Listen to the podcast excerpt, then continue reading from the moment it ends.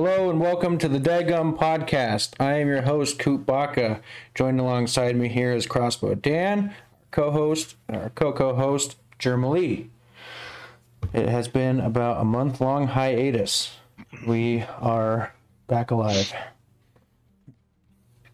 So we left off talking about episodes four and five for WandaVision. And now WandaVision is over. So we need to uh, need to discuss, I guess, the rest of the season, specifically that season finale, and then kind of the the whole season as a whole.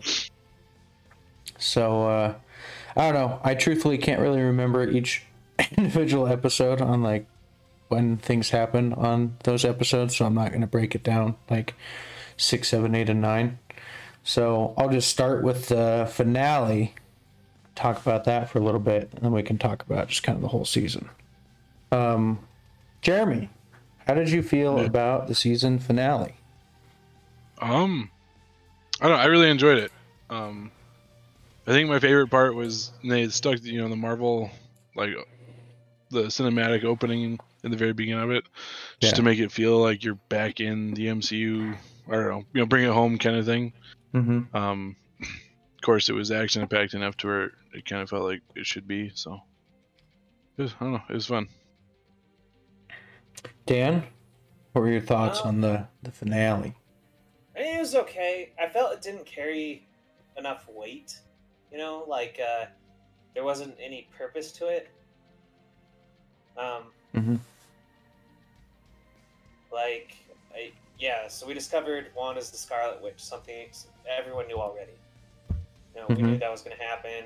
They kind of were like, "Oh, she has the potential to destroy the world." That's new, but we'll see how that you know kind of weighs in. I felt that, I, and I feel like this in the future. I feel when they bring Agatha back, she's not going to be 100% wholehearted vi- villain. She's going to be more of like a teacher to Wanda.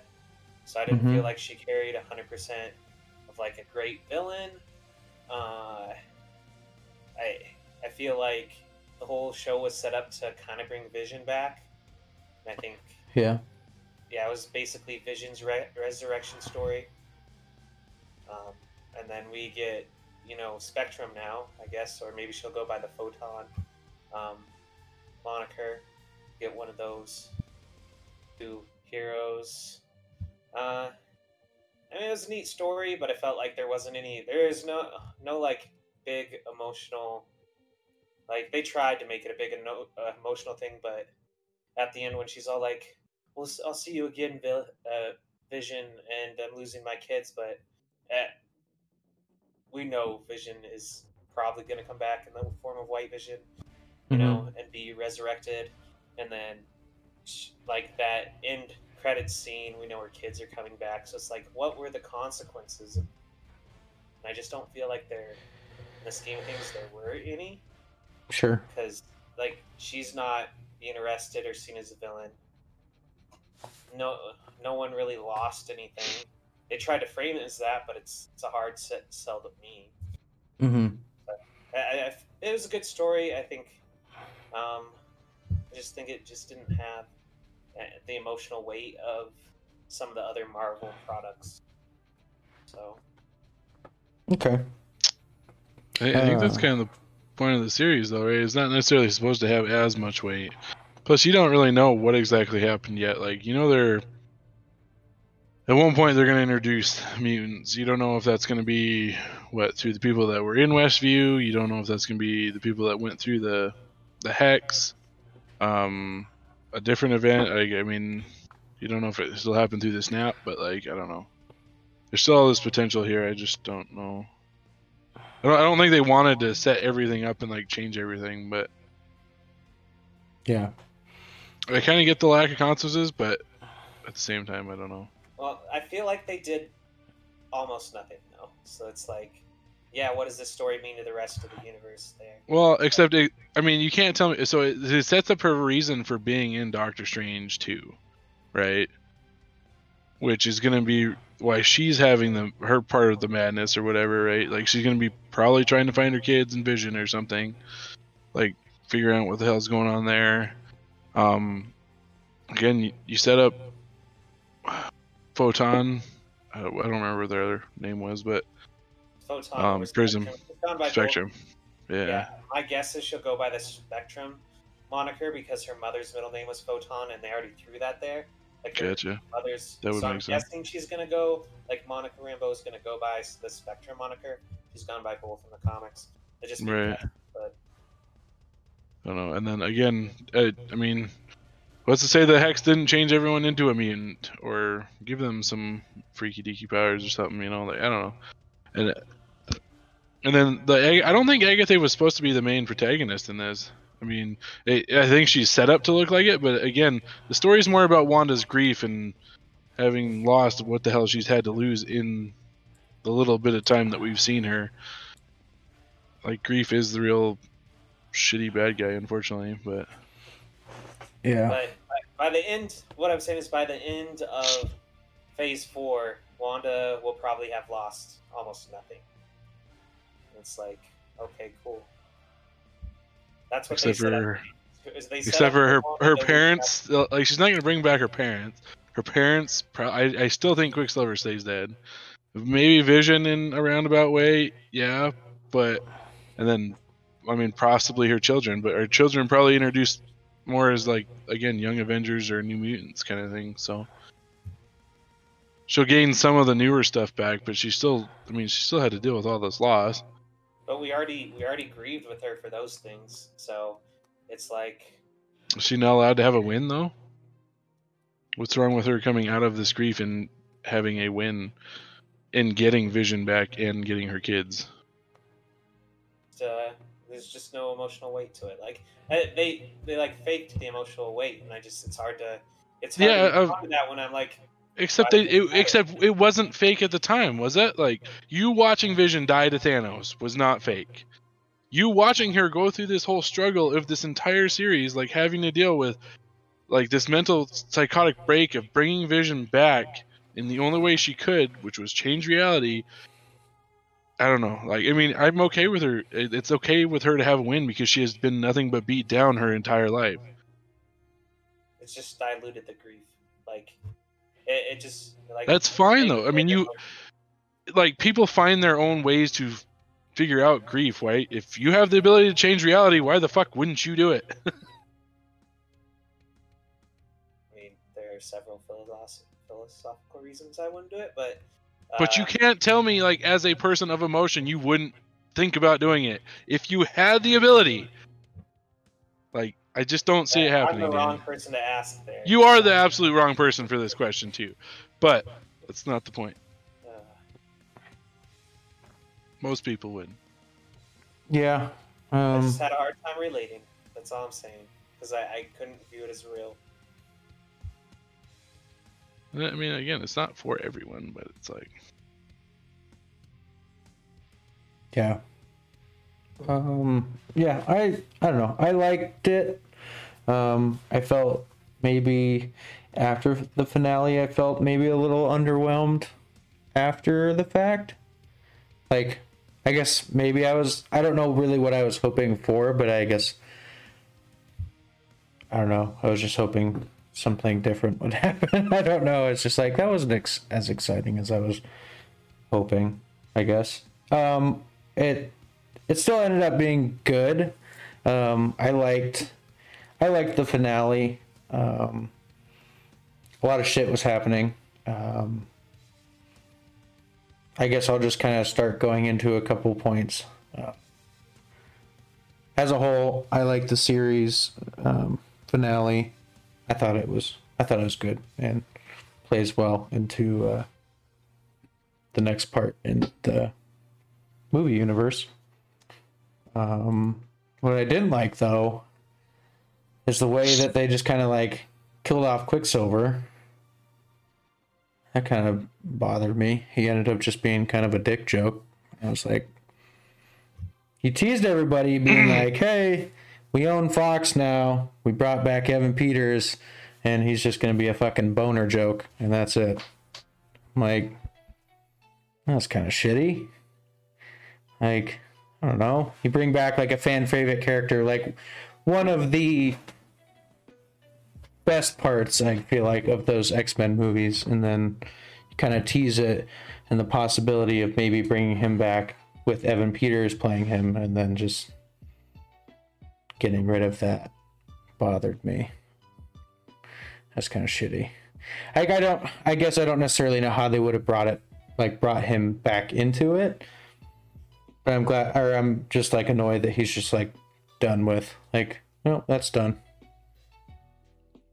I don't know. Were you like, were you? Did you guys get annoyed with him just like killing him off like that, or?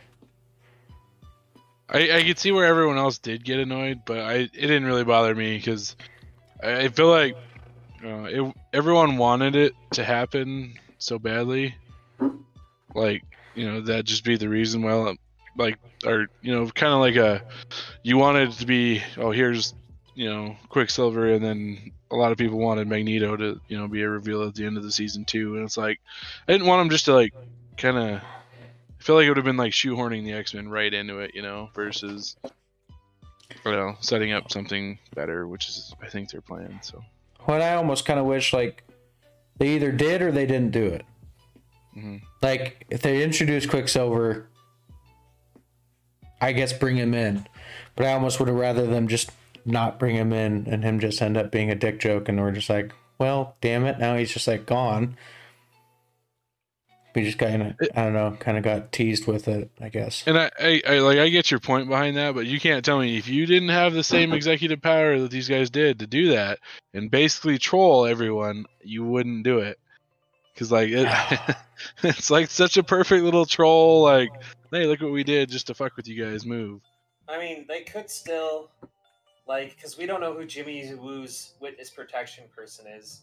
So let's say he's the witness protection person and that's a fake name. Like, and if you were a, a stoner and you got to pick your witness protection name, what would you make your last name? Yeah, that's a good point. So, I mean, it could be him and he could be, his name could be like Peter Maxim in real life or something, you know?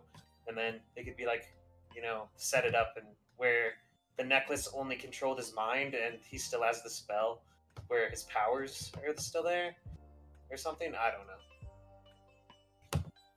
Because they never said the the mind only or the necklace really only like was shown to take away his mind control powers of Agatha. We don't know if the speed thing was a second thing Yeah. or what. We don't, we don't really know. Um, how did we feel uh, about the? I mean, my assumption is with White Vision being introduced, that's gonna become Vision, like bringing him back. Um, what do you think of the new look? Do you like compared to the other one? So in the comics, White Vision was basically shown to show like it's Vision without his sense of humanity, and you see that the colorations are choice by Vision. It's like he can influence his color. So if he regains some of his humanity, I think you'll see um, the colors come back at some point. Uh, but yeah, I mean, white. It's just supposed to be like White Vision is a blank slate, and I think they, that's exactly what they had in the comics. I think that's exactly the same thing they they were doing here. Yeah, I think it looks cool. Yeah, it looks good. I don't. I mean, I don't know. I didn't like the eyes at first, but then they changed anyway, so it was okay. Yeah, I like the white and blue. I kept seeing a bunch of memes that were like, "It's the iOS Vision. It's the it's the Vision Mac Pro." Um, what about um, Scarlet Witch's costume? We got it. What, Yeah, what do you guys I- think it? How do you think it looked? I liked it a lot I did too. because, like, I, I know Olsen was talking about not wanting it to be like over sexualized. I thought it was a, I don't know. I still thought it was pretty sexy, and again, it looked really good. Yeah, I think like it looks sexy, but not because it's like showing a bunch of tits or anything. Like Right. it. I mean, it seems still a tight outfit. Yeah, I mean, it's still But like she's it doesn't have covered, but it just looks revealing, yeah. great. Yeah, I thought it looked awesome. Um, I yeah, I was cool with it. Now she's finally like. Now we can finally call her the Scarlet Witch in the movies. What did you think of it, Dan? Did you like it? Indifferent? Indifferent about it. It's a costume. Yeah. Probably kind of what you were expecting, maybe. I don't know. On the Scarlet Witch thing, like I know, I don't know. What did you guys? Did you guys like the reasoning of like why she was a Scarlet Witch? Like the little shoehorn magic thing about it, versus her just kind of being a mutant. I, I don't really like. So my problem with the retconning is okay. She survived when others didn't. Experimentation with the Mind Stone because she was a witch, right? Um, Mhm. Which have existed, and so that's not a mutant. They're establishing that that's not a mutant. That's a witch. They're different. Basically, is what they're saying. But then, how did her brother survive? That's my confusion on it. It's like, Yeah, okay, I don't she know. survived. Well, I mean that's the other theory about it, though, right? Is like the mutants have always been here, so maybe she was just mutant. And I mean, I, I kind of, I really like the moniker of the Scarlet Witch, like this basically all powerful witch that doesn't have to use incantations and shit. So, I, I kind of like the retcon, honestly. But That, that was the part I didn't like because it doesn't explain Peter. It raises more questions about Pietro, or you know, like it, ju- it doesn't explain that. And I wish they would have delved into that a little bit so I can be like, okay, that makes sense. But it just raised more questions. Like, okay, how did he get powers? Sure. Yeah, I was okay with it. It was, it was fine, I guess. I guess I was kind of indifferent to it. Um, one thing that kind of bothered me though, like about like the, like the fight between her and Agatha was, uh, it was like the, her revealing that she had put runes like on the hex and I was like, oh, that's kind of cool. And then I was like, how the fuck did she learn how to do all of those runes in like an hour? When she like had no idea what runes were when she was fighting Agatha at like down in the basement. She's like, what are those? Like, oh, they're runes. Mm. And then she just like knew how to do them. Like, I didn't see like any downtime where she could have been like, oh, this is how you do it. I mean, did our- she- runes are did she- basically just symbols, though, right? So all you have to do is memorize the symbols. I mean, she doesn't. Uh, to be fair, Wanda doesn't know how to cast the other spells. She just knows them inherently. And again, hers hers is being able to what just quickly do magic without any incantation. So being able to create a rune, I don't know, just doesn't seem out of the realm of possibility for her. Yeah, I, don't, I guess I yeah I don't know. Maybe I just don't know how they work. I was just like, Wrong, Cooper. she learned that so quick. I was like, I just didn't even like pick up a book. She's like, I know how to do this. I don't know. I was like, okay. I mean, I I kind of looked past it, but I One thing I was she, like, huh. done a uh, a Doctor Strange teleportation circle, I would be with you on there. I'd be like, okay, how did she do that? She didn't even know that existed, and like teleports or something out of there or something. But uh, yeah, like something that uh, takes time and focus, but it's literally just drawing the thing. So I'm like, okay, Well, I mean, Okay. she did make the hex without even knowing that she could do that. Yeah. So it's like I don't know. like anything, like I would put anything in the realm of possibility for the Scarlet Witch just because. Fucking, I don't know why not. Her shit's literally to warp reality. um, Well, I'm saying she didn't know how to control her magic. So, like things that took focus, like deciding to transport somewhere, I I would agree that she probably would need to learn how to focus her magic a little bit, like somewhere, like. But if she like just teleported somewhere for safety, I might believe it. But her picking a place and be like, "That's where I'm going." That's that would be my issue because obviously she's studying the Darkhold at the end. She needs to learn to focus her magic a little bit to you know make it not That's fair. chaotic. Right. so Control does she become the villain? Like, does she become a villain? Like, is that is that kind of what we're expecting at this point? I don't think so. Yeah, I don't really know if she'll fight. Like, I feel like they're they're almost like removing her from. I, I don't know. My mind imagines it like going away from the Avengers. Like she's not necessarily fighting for the Avengers, just for her family. You know, which I mean, I guess she might be there, and depending on what happens in Strange too, like she might help, like figure shit out there too. I don't know, but I think she this- becomes the uh, Tony Stark of Phase Four, and maybe five and six, Maybe.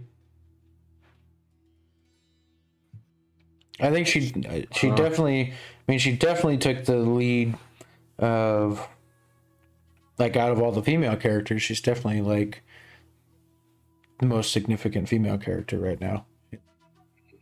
The Marvel universe, which I never really expected, but I was like, ah, she could definitely be like one of the top um, heroes. Yeah. Well, she's also a Nexus being in the comics, and they obviously hinted at that in WandaVision. yeah. And Nexus beings are really important people in the MCU. So my and because of the multiverse, my guess is she becomes like that Tony Stark figure. She's the one who, at the end of whatever storyline they go to, she's the one making that sacrifice play. And I don't know if it'll necessarily be her um, making the sacrifice play, but maybe they're going up against like, um, you know, some probably some magical big bad would be my guess and she has to sacrifice her magic to uh, save the universe or something, and that's what she chooses to do, and then or something like that, you know. That'd be my guess. She she's the one making a sacrifice in like a big Avengers movie. She's the because like even at this time it's gonna be like big feminist power push. That's pretty common in a lot of movies lately. And I hate to be meta, but that's what I see happening. I feel like her feminist push would be I don't know, I feel like it'd be approached differently though. I don't know. Cause like I don't know, throughout WandaVision I didn't, you know, get vibes of like that I did during like Captain Marvel. Just for instance, because that was obviously a very like feministic movie. Um I don't know. I feel like maybe they'll stick with like the the pushing of the femin I don't want to like act like it's a terrible thing, but like uh the feministic agenda through Captain Marvel. I think they'll probably just stick with that. I don't see Right. it going too hard with Scarlet Witch. I can see that though. Like I, I feel like again, I feel like Wanda's whole story is about family, right? Like, yeah, I mean, it's been not about being a So girl. focused. Like, yeah, yeah. So I, I can definitely. I don't know. I can kind of see where you're going at, Dan, but I just don't see her being the one to make the push. Like, I feel like Captain Marvel would probably do it before her. Like, I mean, I don't know if she'd be able to, but it just depends on how they write it. I just don't see that's where they're going right now. But who knows? I, w- I wouldn't mind her becoming one of the leads though. Well, I think that's what's going to happen, is she's going to kind of take a leadership sort of role. She's the one that, against whatever magical being they're going up against, she's going to be like, I have to make the sacrifice to save this reality. And she makes a sacrifice. And I think it'll probably, I don't think it's going to be the same where she like dies or anything. I think you're going to see a happy ending. And I think it's going to be something like, uh, she has to give up her magic or something um, Sure.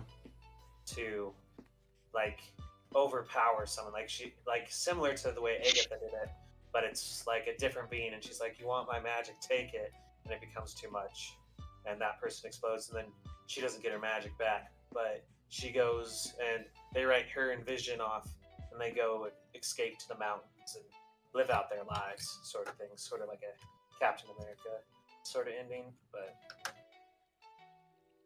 I think that's how they write her out as a hero. I think she's like the big hero in either either this phase or the next one. I I think it would be interesting though if she ended up becoming a villain, even for like one movie. Like before, kind of turning back, I guess. Well, I mean, it could still very much happen with Doctor Strange too. You know, like she starts hopping through multiverses trying to, you know, find her her boys or some stuff like that, Yeah. and just, just Starts causing all kinds of Yeah. chaos. Mm-hmm. And they're like, "You gotta stop," and she's like, "I'm not gonna fucking stop, and you're not gonna stop me." So What happens if Strange dies and she becomes Sorceress Supreme Ooh, with her fucking chaos magic? that'd be crazy. She has to wear the cloak though. That's a different item for all the people. What does she need a cloak for? She already can fly. I don't know, just because it's red. Why not? I guess she doesn't have to have the cloak. They'd probably clash reds though. I think it's a little bit darker more. Just change the color. just like play it off. Uh, Multiverse of Madness is more like Doctor Strange being like, the Darkhold's a bad thing, you shouldn't be influenced by it, and her being like, well, it's the only way I know how to bring my kids back. And then I think she'll use her magic against Doctor Strange's device to bring her kids back into reality, which will be influenced by Nightmare because it'll be she'll keep dreaming of her kids, and that that'll be like she'll be corrupted by that, and then she'll bring like uh, who's the writer of the Darkhold, like Chthon or Ch- whatever his name is. Um, Yeah. it'll, it'll bring him into existence. Then you'll see him or Mephisto. They could put Mephisto in that role, and they'll be the big bad for Phase Four or four and five or something. Yeah, I don't know. It's not bad. It'll be it'll be interesting to see who the next big bad is. Because what I know, there's rumors of Secret Invasion. Of course, you got Kang coming. Uh, Ant Man three. Yeah, I think Kang starts as a good guy. I think that's where you see the good to evil because I think it'll he'll be helping Ant Man throughout the multiverse, or like throughout the quantum realm and time traveling. But then he'll learn how to time travel himself, and then he'll set up his empire, then like way in the future, and he'll come back and be the villain. That's how I'd write Kang the Conqueror, but I, I don't know. So I'm okay with Kang just being a, a fucking like a, a sentient being already, or like a like just someone that we haven't even seen. I'd be okay without just like a, an actual like okay origin almost on this.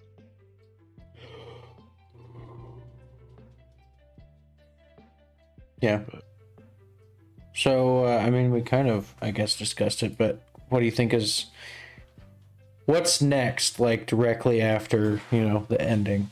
Like, just obviously it's going to jump straight into Multiverse of Madness, right? Yeah, I mean, I think that's the only thing that kind of makes sense for that. Because When, when does that come Or- out again? Beginning of next year, because it's it's the direct, it's the one right after Spider-Man three. Oh, okay. So like, because what we got, Falcon and Winter Soldier, and then Black Widow, then Loki, and then is it the Eternals this summer, and then Spider-Man. Mm-hmm. Got Black Widow, Eternals. We got Shang Chi, Spider Man. And then it goes uh, Multiverse Madness. Yep. Yeah, I don't know. I, I, the only logical next. I mean, maybe maybe like a cameo in Spider-Man or something to set something up. Tobey, Tobey, Tobey. Well, as a whole, how'd you feel? I mean, like, uh, with the whole season, like, is it good? Like, was it kind of as good as you were expecting? Worse? Did it way exceed your expectations? Start with you, Jeremy. Again, it, it was filmed differently. It was it was it was more fun than it was like you know straight up serious. I think I liked all the the sitcom things. Like the first again, talked countless times already about the first two being a little hard to swallow just because they're not our generation, but the rest of them were fun with all the the tie-ins and stuff. So Yeah. it was a fun story, especially seeing Vision actually act human and like as a father. It was entertaining. Seeing him cry at the end made me sad. Yeah. I knew it was coming, but I was like, don't cry. Don't That's do right. it. You don't cry, Dan. Cry all the time. No. True. Liar. How'd you feel about it, Dan? It was again fun. Like I thought it was fun. I thought the premise of the sitcom stuff was very fun, but it was a little underwhelming for me. Yeah. Just Ending was a little underwhelming. I think it was kind of what like it wasn't what I expected, but I feel like it was as good as I expected, I guess. Um I definitely thought it was going to go a different route. I don't know, like halfway through I just saw it going completely different for some reason, but I don't know. I I was happy at the end. I feel like I enjoyed quite a few episodes throughout the season more than the finale like finale ended it ended it pretty well, but I don't feel like it was the best episode of the season. I kind of agree with that. I think the second to last episode was really good with all the, Mm-hmm. the twists and turns and stuff. Yeah. Yeah, no, it was good. Um, yeah, I liked it. I liked it. Um, shifting gears, shifting gears. Unless you guys had any other thoughts. No, not really. So I discussed a little bit with Dan. I don't know if you had uh, read into it at all, Jeremy, but I thought it'd be kind of fun to read through these. So, um, obviously, the Snyder Cut is coming in about a week, Yeah. and there were leaked storyboards for Justice League 2 and 3 that Snyder wrote before obviously like he didn't make his movie. So like he had Right. wrote them prior and they got leaked and Warner Brothers took them down, which obviously means they're legit. Um and somebody broke them all down in like words and just kind of explaining I guess what would have happened in Snyder's I guess Justice League trilogy. So I was just gonna read through those really Yeah, do quick. it. So you guys are just gonna have to listen to me read for like two minutes. But okay. So it just talks about it just has a little disclaimer. It says obviously we don't know how Justice League is gonna play out when it releases later this month, but um, so it says it actually may contain some of these plot points or set them for sequels. You know, sequels that Warner Brothers may greenlight if Justice League turns out to be a massive success. Probably not likely that they would make these movies, but I mean, we got the Snyder Cut, so who the fuck knows? Um, so that turns out to be true. Obviously, these are like complete spoilers for the next two movies, but fuck it. Um, all right, so we just watched the Justice League, right? We just watched Justice League 1. So it jumps in, and it is the opening chapters of Justice League 2. So it says you would find the heroes had actually just managed to unite the team uh, properly, as well as achieving various milestones in some of their personal lives. Using the lasso of truth, Wonder Woman managed to remember the way back at Themyscira, which um, she would then become queen and lead the Amazons to rejoining world society. Aquaman manages to unite all seven kingdoms of the ocean. Cyborg evolves into a modern day god of the digital age, in quotations, is what it says.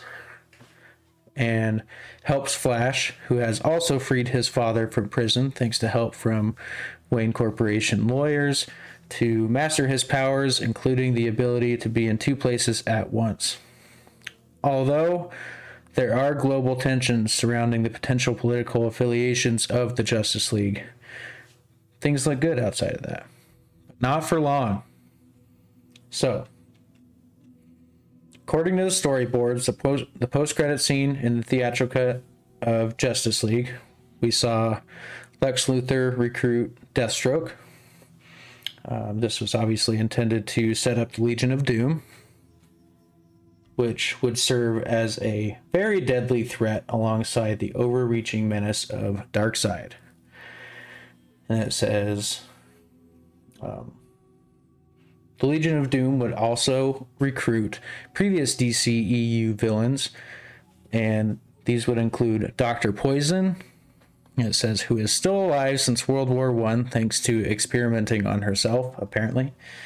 Um, Black Manta and Ocean Master, as well as Captain Cold and the Riddler, who was supposed to debut respectively in the original incarnation of the Flash and Batman movies before everything completely changed. And it says Lex's Legion of Doom would go on to decimate the heroes. So this is where shit starts to get crazy. And people were like, what the fuck? And this is kind of what I thought. I was like, what the fuck is happening? So it says the Riddler would kill himself in front of Batman after solving Darkseid's anti life equation, driving the hero to despair as he was unable to stop the suicide. Dr. Poison would track Wonder Woman to Themyscira and actually kill her. Black Manta and Ocean Master would double team against Aquaman and kill him in Atlantis. Captain Cold would also attack Flash in Central City, prompting Cyborg to assist, only for him to be literally ripped in half. The Legion itself also wouldn't be exempt from death. After finding and activating three mother boxes in an attempt to control the anti life equation, Luthor would instead just inadvert- inadvertently summon Darkseid and his court to Earth. And while Luthor and his League of Doom would prove useful to Darkseid for a while, the Dark God would eventually have a mind controlled Superman heat vision Luthor to death. Oh, hold on, this thing just popped up in my way. So it says there are more bombshells than just deaths. Snyder recently revealed that one of his original ideas for Justice League, which had been shot down, would have been for Batman and Lois Lane to develop a romantic relationship while Superman was, whoa, was dead in Justice League. After the Man of Steel's return in Justice League, things would have become difficult as Lois chose to go back to the recently re- resurrected Superman. However, Justice League 2 would have introduced the massive wrinkle that Batman discovers that Lois is pregnant. She insists that the child is Superman's and not Batman's, but it creates massive tension between the two. Just whose child it was wouldn't be resolved as Lois would be killed by Darkseid's Omega beams. Prior to his death, Lex informed Darkseid that killing her was the key to breaking Superman's will and enslaving him, which also leaves Batman heavily injured. Oh, so that was Justice League 2. Damn. um, Justice League 3 would have been. I don't think there's actually that much. Okay. So Justice League 3 would have seen the timeline skip ahead five years to essentially the nightmare sequence we had previously glimpsed as in Batman vs. Superman, Uh, as Darkseid has won and now rules the Earth. So that's that like dream sequence that Batman has. This would prompt Flash to travel back in time to try and undo all of the death and destruction that has happened. And it's here that he reveals to the Batman of the past that Lois lied to you and that Batman was the father. Flash would be successful in undoing the deaths of the heroes, and they would all team up to take on the villains, eventually triumphing. However, during the battle, in a scene that played out in previous timeline, when Darkseid killed Lois, Batman would now instead be prompted to dive into the path of the Omega Beam, killing himself and saving Lois, the mother of his child. In the aftermath, restored Superman would admit that he always knew that it was Batman's child and vows to raise him for his fallen friend. The final chapter of Justice League 3 would be cut ahead 20 years to reveal Commissioner Barbara Gordon and some of the heroes at a Batman memorial. This includes Lois and her son, and it's here that she finally reveals to him who his biological father was She leads her son to the Batcave for the first time, with the film ending with the obvious hint that he would become the new Batman of the future. That was his plans. I don't. It sounds a little. Oh, go ahead. I, I like the Snyder cut obviously happened, but I think if Right. they got a hold of these plans, I don't think they would do it, regardless. Like, I feel like it, it feels too soap opera like like a soap opera with the whole Lois and like Batman betrayal, like love betrayal Mhm. thing. Like I just definitely don't like that. I don't like time travel. I don't think they should bring Flashpoint into anything ever. But that's just me. So Flashpoint's actually a really good story. I don't like time travel, Jeremy. I hate you, Dan. yeah. when me and Dan had kind of talked about it, it it kind of seemed like he was trying to put the Injustice storyline and the Flashpoint storyline between like all three movies. Right. Um, which is interesting because maybe you know who knows if they would ever actually happen. Maybe he just wants to do them because it'd be fun. Right. Um, but there are some some pretty bold moves in there. It was it was uh, interesting. I mean, to you know Wonder Woman getting killed, Aquaman getting killed, Cyborg getting killed. Yeah. Batman and Flash being the only ones left, and the Riddler just straight up just fucking offing himself in front of Batman, just be like, "I figured it out. I'm smarter than you. You're never gonna figure it out." Just fucking kills himself. I was like, "What the fuck?" They're really cool though. That'd be insane. I'd be like, "What the fuck just happened?" I'd be all sad because then the Riddler's dead. I'm like, "No," but it, I suppose it'd be like the best ending he probably could get without like getting caught because like he technically won. right. Um, I feel like I don't know. I'm like trying to like comprehend it, and I'm like, would people have liked him to do that? You know, like go that bold and actually do that, or would people have been just like, dude, you're f- what the fuck are you doing? You're ruining everything. What is happening? I don't know. I feel like, especially like I know, listening to DCU fanboys, like they liked the the obviously the darkness of the DCU. So I, I feel like most people liked it. I I I mean I don't know. I'm not saying the story sounds any better than like what's actually happened this far. Like I'd have to see it, but um I don't know. I'm I'm always game for like a ballsy ass move like that. So Sure, just to see him do something completely off the walls. Yep. That's kind of how I felt too. I'm like, I don't know. Like maybe at the time I would have been like, "What the fuck is happening?" But I guess like seeing it laid out in front of me, I'm like, okay. I mean, Should've worked, s- say say they make these movies.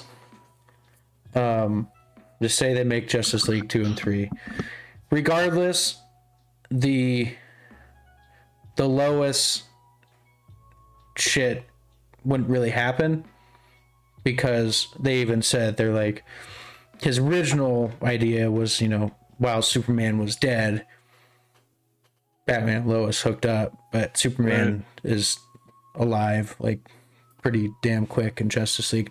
I guess i mean i guess we haven't seen it yet. We haven't seen the snyder Yeah. cut so you know maybe he throws that shit in there and maybe we're like oh shit actually happening. I don't know. Maybe he fucking goes with it. Um i don't know anything's possible. that's what and that's what it said in here too. It's like i very highly doubt they'll greenlight these films but we did get the snyder cut which was next to impossible so. And if it does well i mean if the people i mean if the actors are willing to come back and warner brothers is willing to be like all right Zack i guess take it. Just go for it I feel like if this does well, they're going to let Zack Snyder make more movies. Yeah, I don't know if they'll let him go do the whole Justice League though. May- I mean, who fucking knows? Maybe though. yeah, I don't know. The other thing though is how do you judge? Like I don't know. I mean, I guess they always can see their numbers and stuff, but I don't know how you judge how exactly it does well. Like if it's actually successful. Yeah. Yeah, I don't really know either. Obviously, because it's just kind of going straight to streaming. Um, that's kind of the hard part, I guess. Even just with movies in general, like with all these movies going to streaming, like how are you going to gauge if the movie was successful or not without like the box office? Right. Well, even with the box office right now, like even if you had it, it's not like you know. I mean, there's still plenty of people that aren't going to it no matter what. And then obviously, I'm sure there's limited spacing that the theaters are allowed to have. So hmm. Yeah, I'm. I mean, it's going to like a couple different theaters, like small, Yeah. like just a very small number. But yeah, I I don't know how you judge if it's good other than just reviews. yeah, again, you track your your apps and reviews, I guess. Yeah, see if people. Yeah, maybe if they watch it, do they watch the full four hours? Do you like track the watch time per profile? You know. Yeah. Dan Dan would hate all of these movies. Is that correct? Yes, because mostly the Flashpoint thing. I think they should just do the Injustice thing. Bring the Joker in too, because I don't know why the Joker is. out I mean, this. hey, he's getting brought in. yeah, bring bring him in, have him kill Lois, make you know Superman go bad. Do the just do injustice, injustice on film. I'll be okay with that. But mixing all these storylines, just uh, it, it gets messy. Also, where's Shazam and all this? You bringing in Shazam? Where are your auxiliary characters? Like you got other characters too. There is uh there is rumors that old Martian Manhunter is is going to make an appearance in uh, the Snyder Cut. I would shit my pants if it actually happens. Not that it would really go anywhere, maybe, but I would just be excited. Um. Yeah, I don't I don't know. I- I don't Anyway, know. Dan, Sh- Shazam's a 14 year old kid. They ain't bringing him in. I, I don't know. Just one of the one of my favorite storylines is when Shazam is in the Justice League and Batman all brings him in. He's like, "Yeah, this is a good kid," and they're all like, "Or this is a good guy. He's pretty awesome." They bring him up him in to be like kind of on equal footing as Superman. And they're like, Mhm. "Okay, this guy can basically take on Superman. That's cool." And Batman's okay with it because they're like, "All right, you know, there's another like Superman. That way, if one goes bad, they can fight each other, and it's cool. We have you know restrictions."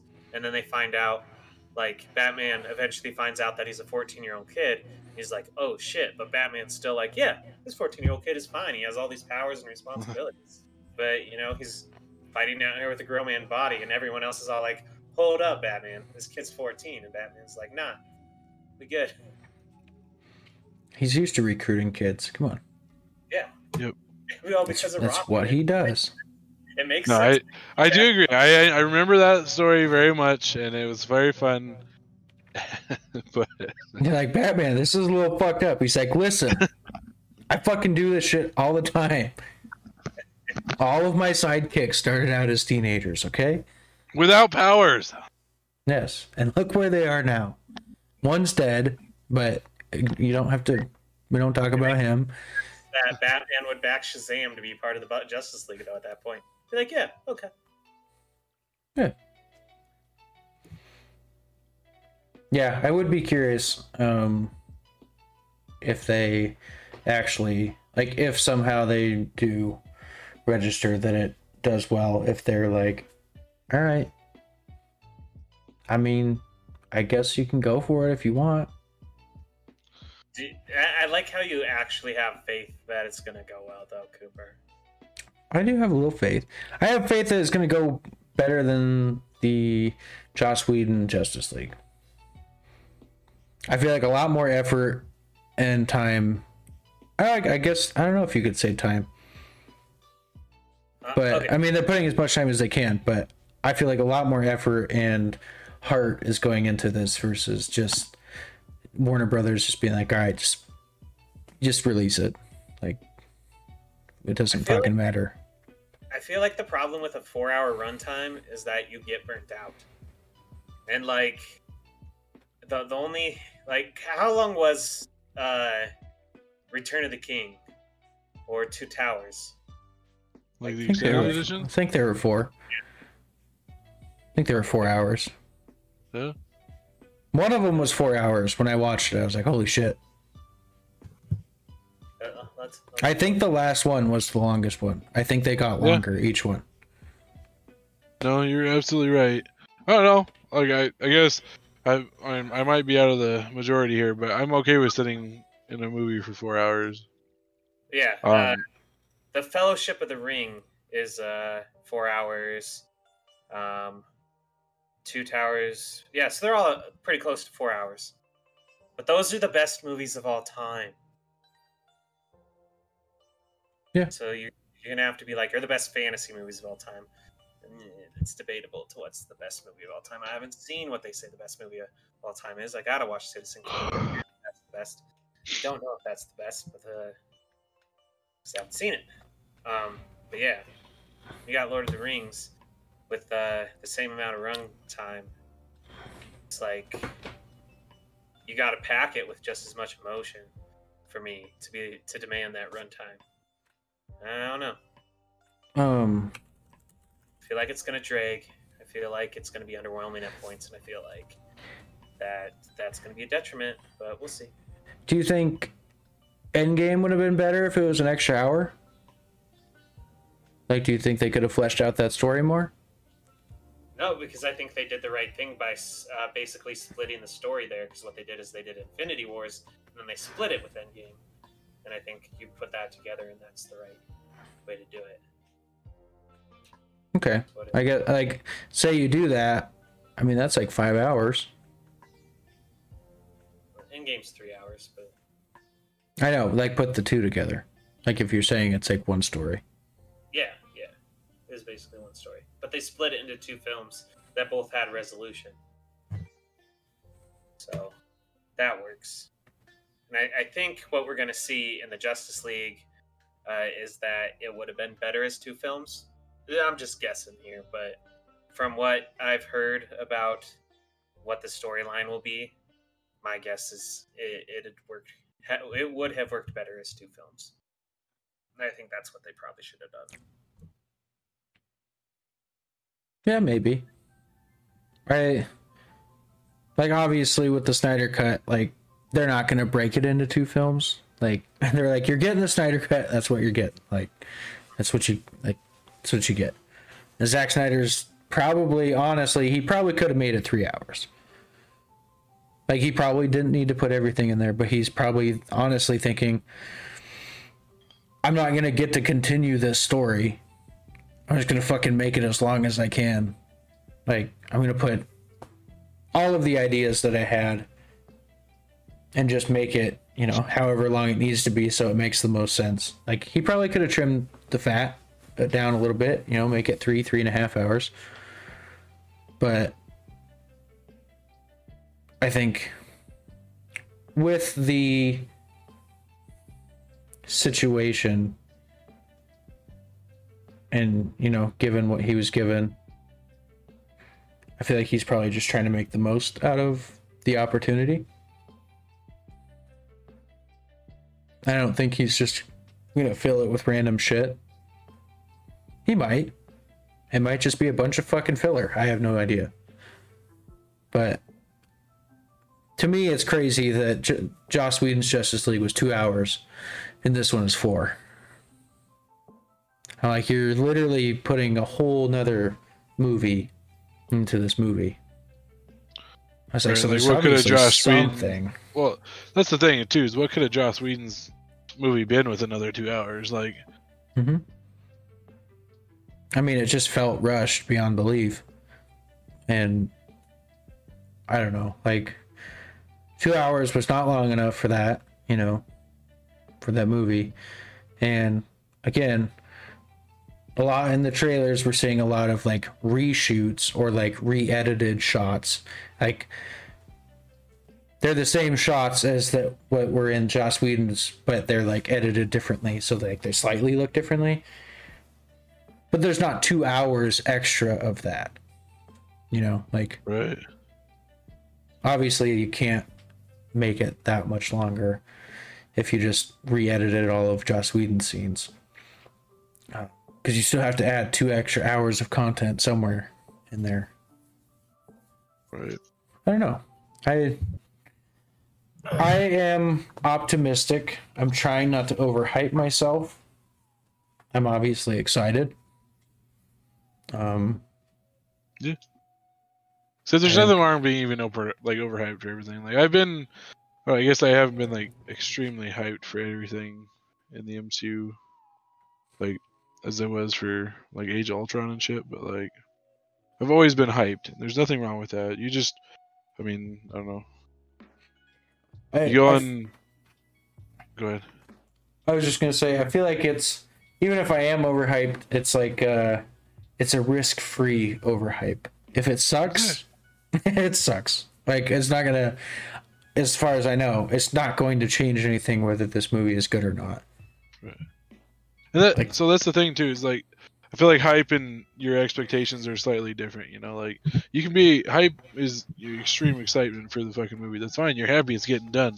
Worst case scenario though is it does what a solo did and bomb everywhere, but in your eyes, Yeah. and they don't make a sequel to it, Sure. which And is you're like, unfortunate. And like again, that's absolute worst case scenario though, because you liked it. No one else. I mean, again, at least the vast majority of other people didn't really care for it, and it's like, Sure. So it kind of ruins the train. But hmm I haven't had that happen. I feel at least not on the MCU side, so it's like it's fine. Yeah. DCU fans are not Star Wars fans. Star Wars fans are nitpicky ass little bitches. Yeah, like yourself. I'm far from the worst.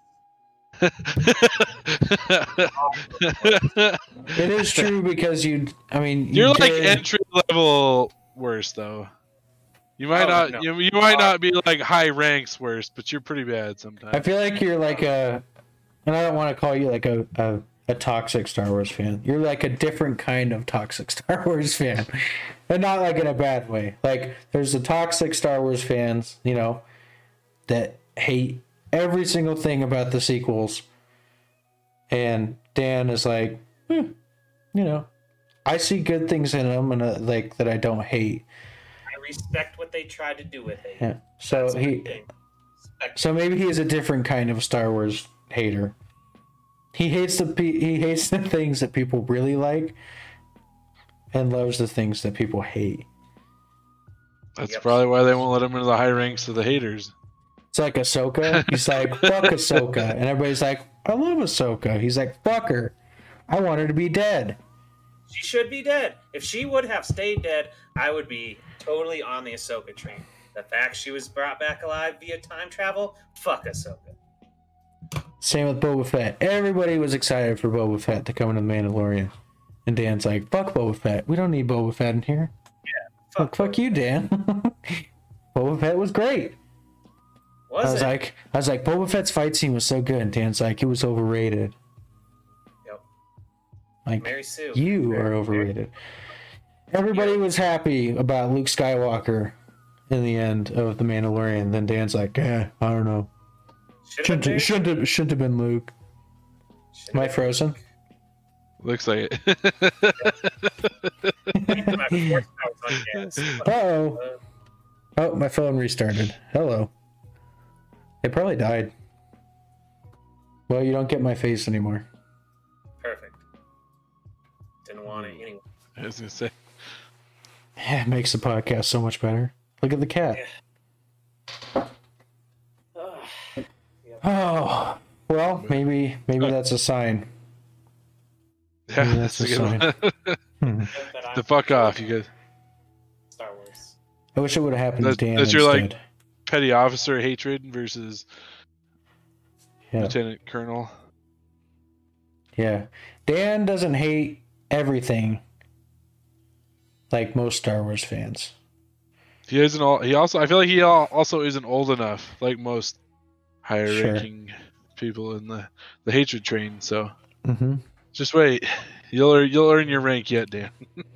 and I, I genuinely liked liked uh, Jar Jar as a character when I first watched Star Wars because that was my first movie and I was a kid and I was like Jar Jar's hilarious. It's exactly what he was there for, for us to like him. Mm-hmm. Exactly. As a derpy little thing. I hate the Jar Jar hate, and now I hate the Rey hate, and it's because the people who hate Rey love Ahsoka and Boba Fett, and then I'm like, well, I gotta hate somebody, so I hate Ahsoka and I hate Boba Fett. Also, Except, the, they except you. Okay, now you can't tell me though that Ahsoka's not a better character if you take out that she's still alive. uh, So if you take that out, is she not a better character? it's, it's tough. She's fleshed out. Bullshit. She has a backstory that instantly So makes her better. You guys just don't read the comics. It's like, oh yeah, you just have to watch Clone Wars. And you Everybody. Uh, so if we're going that route, everybody in Star Wars has a backstory. If you go on Wikipedia or the comics, but it's not like it's not. it's not a digestible origin story for everybody, because not Well, everybody's gonna go deep down in the comics. Or is a digestible uh, origin story for Ahsoka for everybody? You could use that argument on anyone. Say that Rey doesn't have a backstory and Ahsoka does is, is bullshit. I don't know. Just because you don't take the time to read the books or read the comics. But it's a okay. So as somebody that has read them, you, not me. Yeah. Do you truthfully, bias aside, think that her backstory was better than Ahsoka's throughout all of Clone Wars, even? Well, Rey's is still being built, and there's still a lot of room to grow there. so I'm not saying that now because that that'd be prejudice. When they both finish their arcs, we'll talk about it. The only reason I'm saying that is because you said, because you were like, I don't know if she, I think Rey might be better. I don't know if Ahsoka is better. Well, Rey is still being developed. And what Star Wars does, look at Darth Vader, look at uh, Obi Wan, look at basically Han Solo. You take the character, you throw them in there, you learn about this character in the middle of their story, and then you learn about the beginning afterwards. It's Correct. Correct. Every Star Wars character. I, I'm just saying, as of this moment, I feel like just factually, Ahsoka's character is a better character than Rey. Because she's almost near the end of her arc. Rey's story is still being written. Yeah, that's all I'm saying. Like, I feel like there. I feel like you just couldn't say right now, Rey is a better character than Ahsoka. Because I don't know.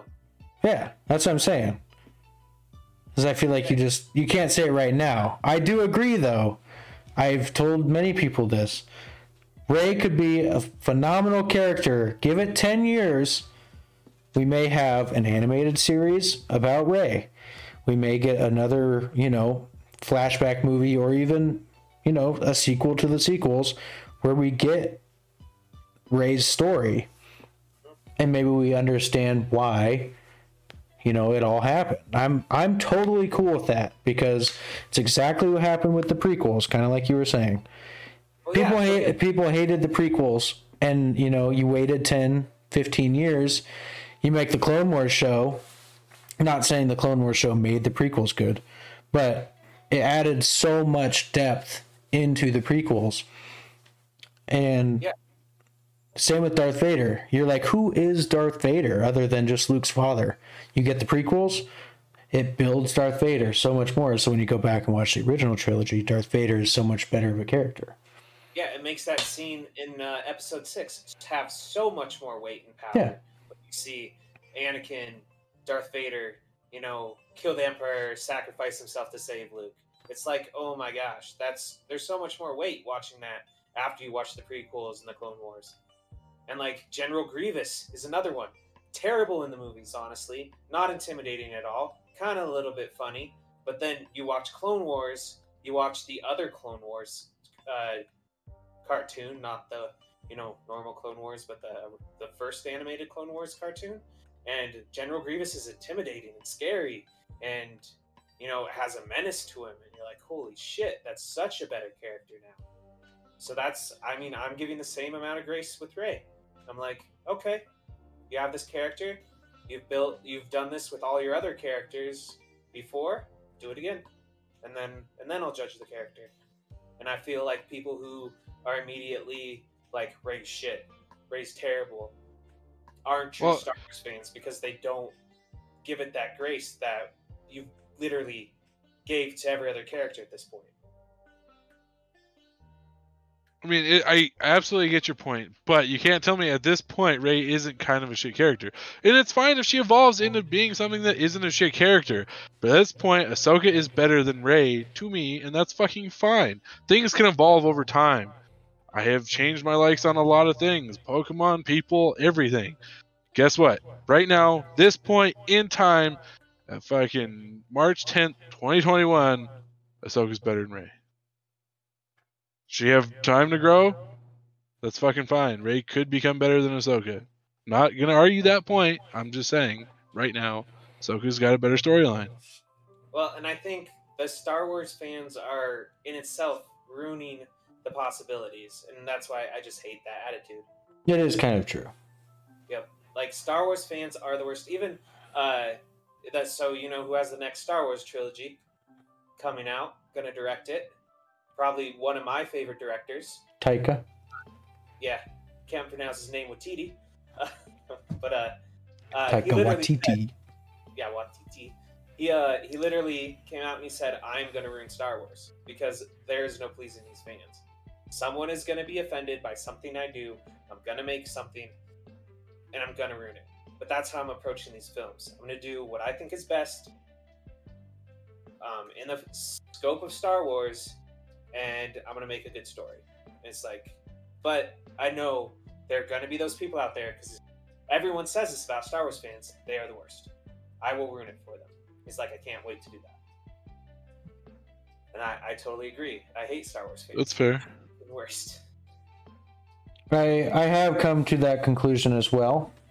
Um, you know, I there was a brief period um, where I joined in as well and hated the sequels beyond belief, and it kind of made me hate Star Wars in general because I was just over it. And I was like, "Fuck this," you know. It's it ruined Star Wars. Like it's never gonna be good again.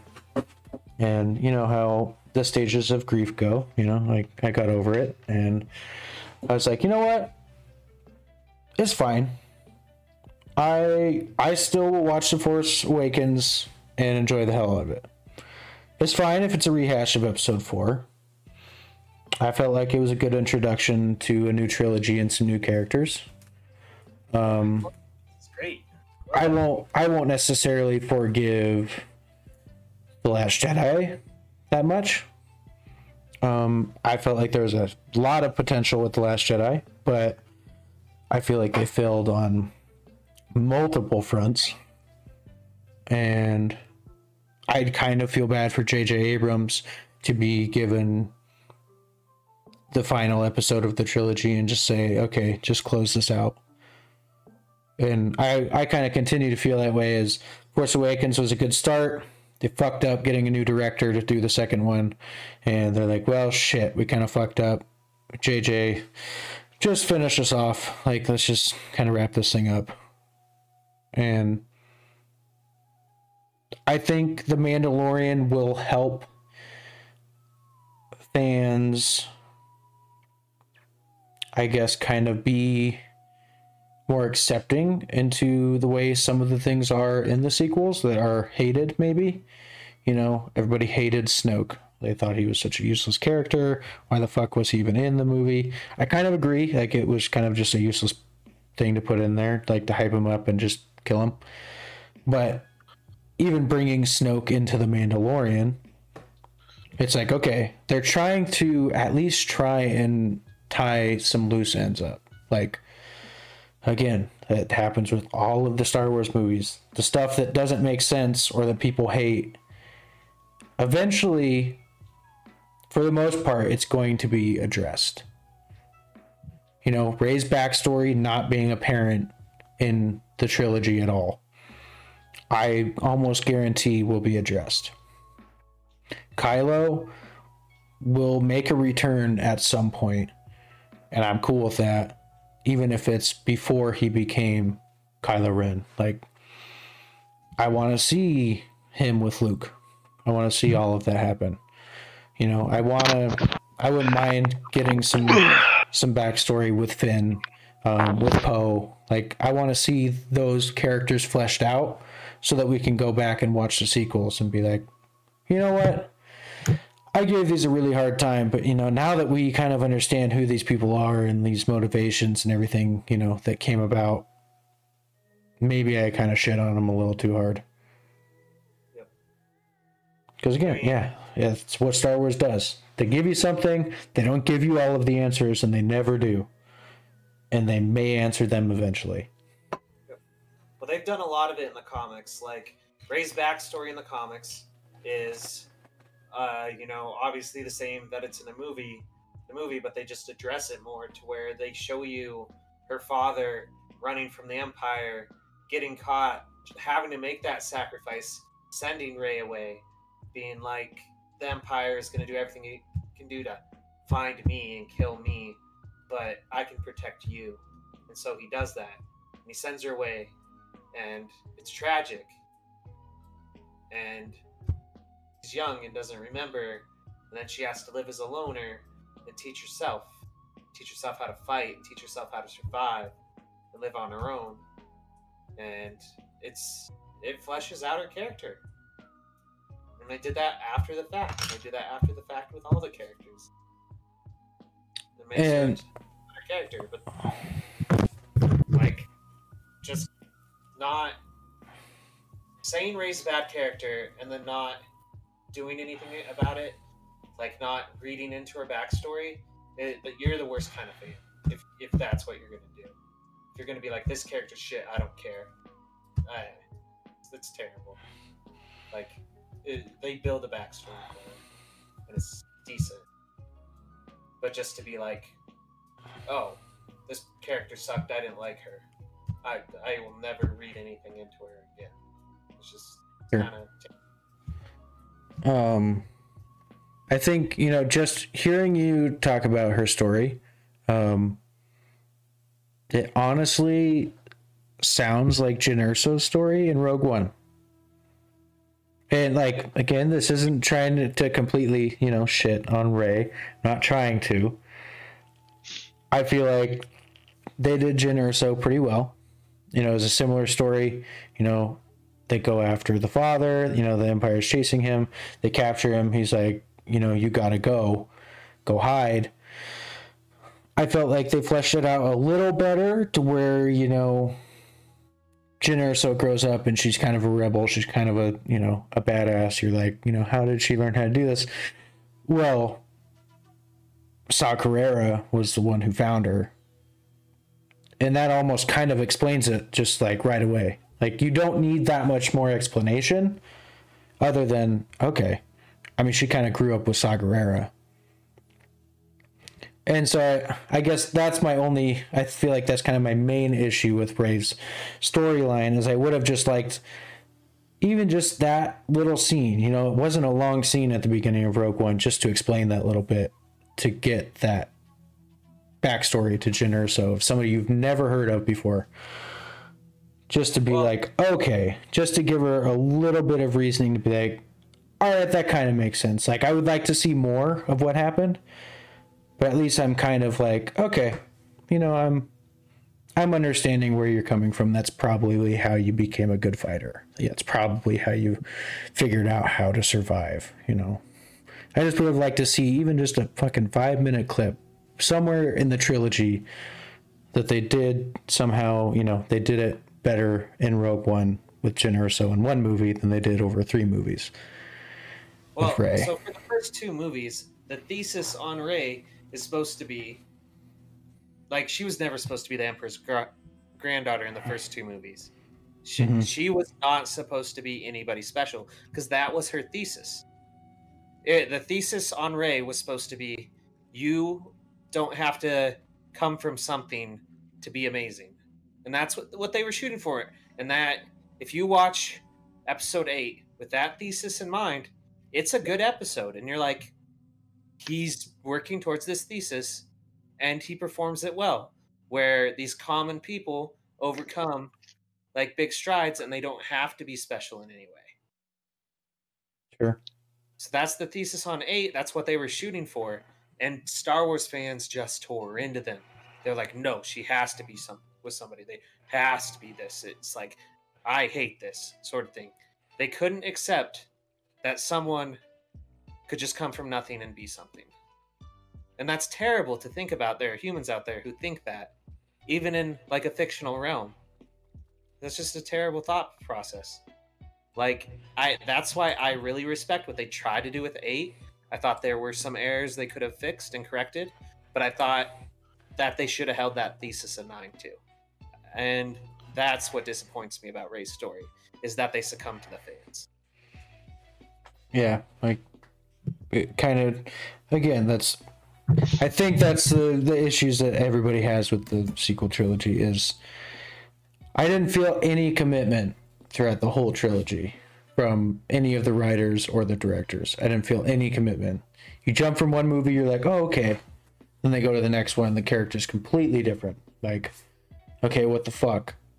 All right, I guess, you know, now I'll understand. Maybe this is how the character is going to be now. And then they jump into the next movie. Completely different again. Like, yeah, I, again, that's kind of a lot of the main issues with the sequel trilogy is there was just no consistency whatsoever with like any of the characters or the story that you're just like okay I, feel like maybe that's why people were so frustrated because they're like i don't even know what the fuck to even think of rey i get told her parents were nobody and then you know they were just uh, i don't even remember what they said in the first one and force awakens what did they say they were just scavengers or something like that and then in the second one, they're like, your parents were nothing. They left you. And the third one, you're like, oh, the parents were Palpatine's grand, or, you know, Palpatine's kids. And so there, again, there was no consistency there. They like, we're trying to shoehorn in a twist of who her parents were. Yeah. Instead of just staying consistent, though, like instead of just being, your parents were nobody just stick with that the whole entire movie and then if you're doing your twist that's when you know in the third one that's like holy shit her parents were palpatine's kids. But i feel like they were trying so hard to like shift you one way like oh well we, we had you there. Let's let's shift you this way. And again i, I just feel like there was no commitment to it at all. And that's entirely the fans fault. The fans changed that. The fans made that happen, and that's why I hate Star Wars fans. Star Wars fans are the worst. They complained so damn much that they had to change it.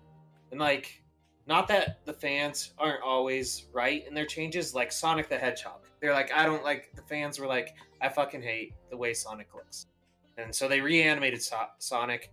They changed his character. They produced a better product. They're like, okay, you don't like the way he looks. We'll change it up but I don't think, and I think something like that, the fans should have a say. It's like visually, I don't like this. Okay, cool. We'll make a switch. But to change a story because the fans are whiny little bitches pisses me off. At both sides. It's like the fans stop being whiny little bitches. Wait till the story's complete and then we can review it. And if you don't like the story, you don't have to watch the rest of Star Wars. It's cool. Like, whatever. And, yeah. and for the storyboarders and the animators and the writers, just stick to your guns. Write the story you want to write. Because otherwise, you end up with a mixed thesis, like you do get in throughout the trilogy of Star Wars. Because the first two, if you would have just kept that thesis into the third, you're like, yeah, Rey's Rey comes from nothing, but she's the most powerful being in the universe right now, and that's fine. But she comes from nothing, because great people often do. And you're like, okay, yeah, I accept that. She doesn't have to come from. But Star Wars fans couldn't accept that because they're terrible people. Yeah. And I'm friends with some of them, but they're still terrible fans of Star Wars. Yeah, I I think that's what the Mandalorian did right. Like again, I know you didn't like every decision Mandalorian made, and that's fine because that's your that's your opinion.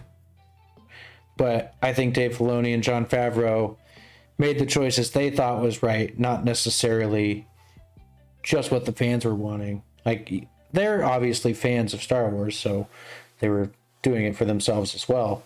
But they're like, even if you don't like this, just wait an episode and let me try and explain it. Like, let me introduce Boba Fett and you're at the beginning of the season. They don't address it until fucking seven episodes later. But nobody was upset that we hadn't seen Boba Fett for seven episodes. Like we saw him once, and we're like, what the hell? You know, people were maybe kind of mad. They're like, oh, what the shit? You introduced Boba Fett. Well, But- because that's now Boba we're better. You can't tell me the Krayt Dragon episode is not be- the best episode in season two. Yeah, I don't know. I easily the best episode for me. The I really episode liked the last beyond two or So- three. But regardless, I I liked honestly all of it. I think episode two or three, I can't remember, whichever one with all the big spiders. That was kind of just a, I know every fucking show needs to have a filler episode, and that's fine. It was just the most boring to me. Nothing really happened um, in that one. But again, that's what I'm saying. They they did it right. They didn't give a shit if people were like, "We want Boba Fett. You introduced him. Why are you not putting him in the show? You're just gonna wait till the last episode to introduce him." They're like, "We know what the fuck we're doing. Just sit back and wait. Like, we'll get to it, and you'll be happy when we get to it. Like, it'll pay off." Like they they didn't give a shit if the Star Wars fans complained or not. Even with that spider episode, a lot of people didn't really like that episode. In the end, did it really fucking matter that the episode like was the worst episode in the season? No. Nobody's actually pissed that episode was not that great. Because the rest of the show was I think great. And I think they Jon Favreau and Dave Filoni did such a good job of just like you said, what Disney should have done stick to their guns and make the story that they wanted to make because in the end you're going to have fans of the story and if it makes sense i think that's kind of what matters the most instead of just trying to cater See, I, saw season two as a little bit of fan service for the Mandalorian. it was Like- fan service but i don't Yeah. think they were catering to the fans like i don't think people went into season two being like dude we gotta get boba fett in the season two of mandalorian. I wasn't expecting boba fett to fucking come back. But they did it because they're like we think this is cool. We think you know boba fett. Them as star wars fans thought boba fett deserved a story. And so they're like we're gonna fucking bring boba fett back. Kind of made a couple people mad you know you were like yeah they didn't need to do that but like did that ruin the whole season for you i don't think so like you still don't hate like you don't all of a sudden hate the mandalorian because they introduced boba fett No, I just like like so my episodes. I like season one. Genuinely love season one. Uh, I think what they did in season one was amazing. I think it was perfect. I think this offshoot, non-connected sort of storyline they took in season one was like, yeah, this is in the Star Wars universe, but none of these characters have really been related to anybody. They're just kind of on their own doing their shit. And I'm like, yeah, this is cool. I like this. I like this a lot. And that's why I'm sort of disappointed with season two because they started connecting it with everybody, and I'm like, okay, so everyone in the universe knows the same five people. That's why I didn't like it. I'm Sure. like, I loved season one when they're like, yeah, these are the people, you know, just out here doing shit in the Star Wars universe, and I'm like, yeah, love that, perfect, and that's why I like the Krayt Dragon episode so much because it's just about uh, a town out there, middle of, you know, middle of nowhere, and I'm just like, yeah, this is great. Another episode I really like is when they're running the, the big transport with Bill Burr's character, and they're just running through that, and he's like, "Yeah, these are just normal Star Wars people they don't care about who's running the empire. They don't care. They're just out here trying to live life. It, it brought reality to the Star Wars universe, and those are the things I like about the Mandalorian, or episodes like that. And then the fantastical episodes are actually what I don't like. So when they bring Luke in, and I'm like, so Luke just knows everybody, or when they bring Ahsoka in, it's just like Ahsoka just knows everybody.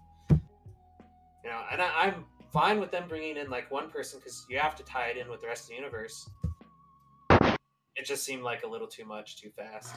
So it made it seem like fan service in season two.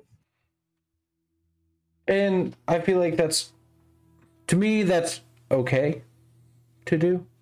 Um I agree. Season 1 was fucking awesome. It was its own thing and they did a really good job like establishing the world. Um I think with Star Wars in general, regardless of, you know, any new story that you start, I feel like no matter what, especially if it's a TV show, you're to have a hard fucking time continuing the show without tying it in to somebody that we already know. Like, I really think they would have a hard time doing The Mandalorian for like four to five seasons without, you know, beings that takes place after episode six, between six and seven.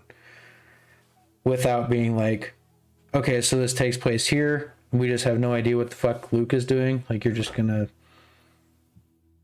Are you just gonna not go there? Like, you have Grogu. He's obviously a descendant of Yoda at some point. It's obviously connected somewhere. I just I feel like they would have a really hard time keeping people in for 4 to 5 seasons without connecting to the universe that we know. And that's fine. That's why the Ahsoka episode, I'm fine with. If you keep it with the Ahsoka episode and just leave that episode in there. But don't bring in Luke at the end. I But then who's gonna train? Like I, but I don't know. In your point though, who's gonna train Grogu that is more trustworthy than Luke Skywalker? And who else in the world is establishing a new Jedi Academy? Like, we don't Because know. we and we do because with the sequels we knew we knew that that's what Luke was doing. Exactly. And so then you do with Grogu, you're like, he's obviously force sensitive. You're obviously, you know, get trying to get him trained. I don't think you can continue that storyline without linking it with Luke. I feel like the only way to not have Luke in the show is to completely just get rid of Grogu. Or the fact that he's force sensitive. Well, what if you brought in like Ezra or someone, someone that's a little more offshoot? It, there are ways you could have done it. I, I just think that there were too many connections in season two, and it's like you needed one left. Because what I liked about season one is there were no connections, and I'm like, cool, story that takes place in the Star Wars universe. We don't have to care about what anyone else is doing. This is just about them. And that's what I like. And I was like, cool, sweet. Except, except um, it's not like he went on grandiose adventures with most of these people. He literally saw Luke for what five minutes. Ahsoka, he helped a little bit for like an hour or two, but I don't know. It's just the fact that the same five people in an entire galaxy know, like, know everyone. I'm like, okay. I mean, you are talking about force sensitive people, so like, I don't know. Well, people to fucking know that they're there, it's those people, right?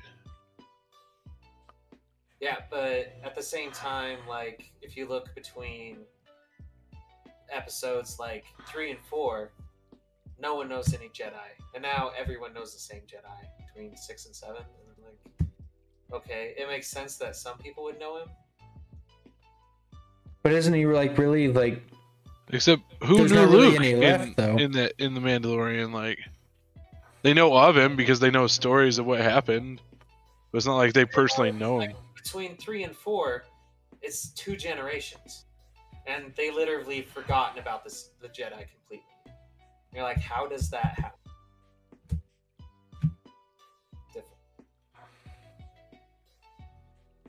Me to then see six and seven and be like, okay, news obviously for three to four, like either not a lot of people really cared about the Jedi in the first place before three, or I don't know. There's just some weird things there. It's like you don't have to know.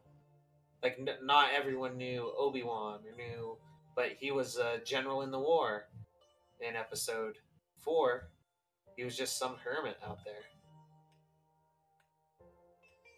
And he was a huge hero for the Clone Wars. That's literally less than two generations away. And his face wasn't like plastered everywhere. So like maybe Luke's wasn't either. Big hero in the war. I don't know.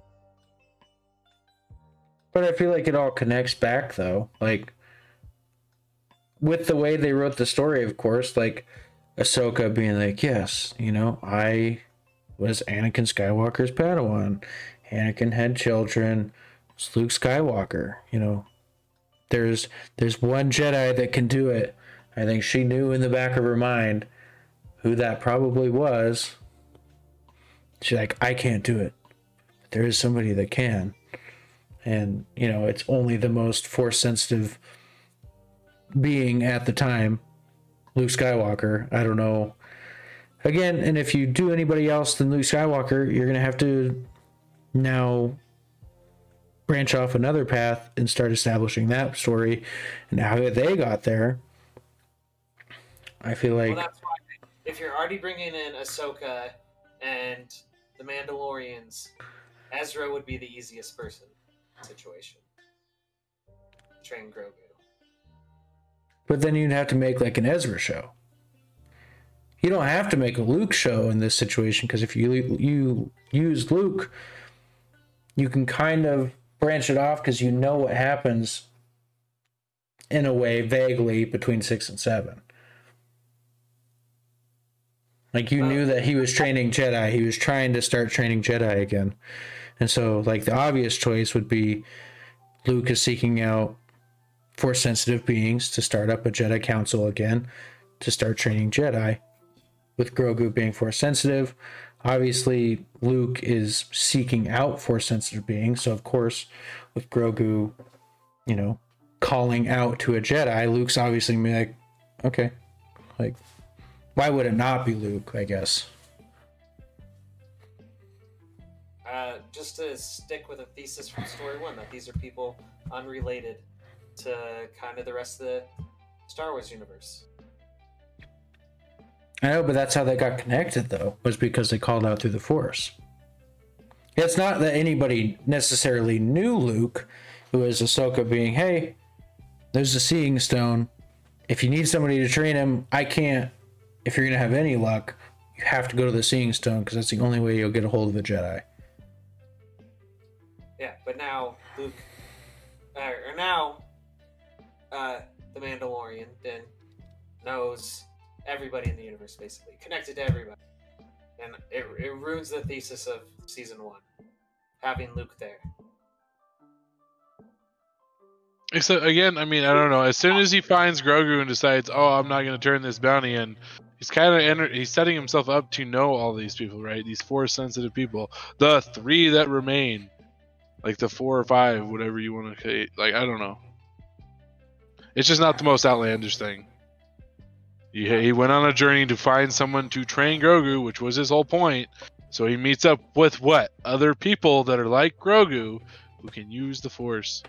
I don't know. It's it's just it's a very simple, easy story, and it, I guess you may not have liked it as, like the rest of us. I don't know. Uh, well, I kind of feel like that was even established in episode one of season one. Right. You see Grogu. Well, shoot, I guess you didn't necessarily see him be force sensitive right away in the beginning. Um, but Well, well it, but you're right. It was early in episode or season one where they're like, "Hey, you must take him to his kind." Another No, force that sensitive. Literally the last episode. Was it? I couldn't remember. Literally the last episode of season one is like, oh yeah, you need to rejoin him with his kind. Well, and I guess with like the first episode, again, they kind of wrote this this way. Like, obviously, they did. You get a baby Yoda, and you're like, okay, obviously he's a descendant of Yoda of some somehow, you know, like whether it's a direct connection or just his race. You instantly knew that that meant it's going to connect somehow back around to the characters. I feel like just seeing Baby Yoda right away, you're like, okay, is that Yoda's kid? Probably gonna see Luke. Like that was kind of their plan. Like they could have put a if they put a different creature other than baby, like a baby looking Yoda, it would have been. It probably could have been maybe a less predictable story. But by using that, you can obviously tell where they were going. See, And so I, I feel like that was the plan all along. I, I don't like it. Just going back to Luke. So I just don't like that it's Luke. I like if they do someone else, or if they do no one, where it's like, yeah, I guess we failed to find your kind, and maybe he pleads with Ahsoka a little bit, and she's like, nah, I can't do it. Just you know, basically raise him yourself, and that's what happens. And so now you have him being raised as a Mandalorian, as a family. I would have preferred that. Except, okay, so the other thing though that this does is season two also establishes. So now we know where Grogu's at. He's being trained. Guess what? Season three, the Mando can go doing go back to doing what the hell he wants to do, or do your individual stories that you want, which is fine. And you'll probably you'll probably really like season three. Where's Baby Yoda? Where's Luke? Where's Ahsoka? During all this shit, and I'm gonna hate it because Star Wars fans fucking suck.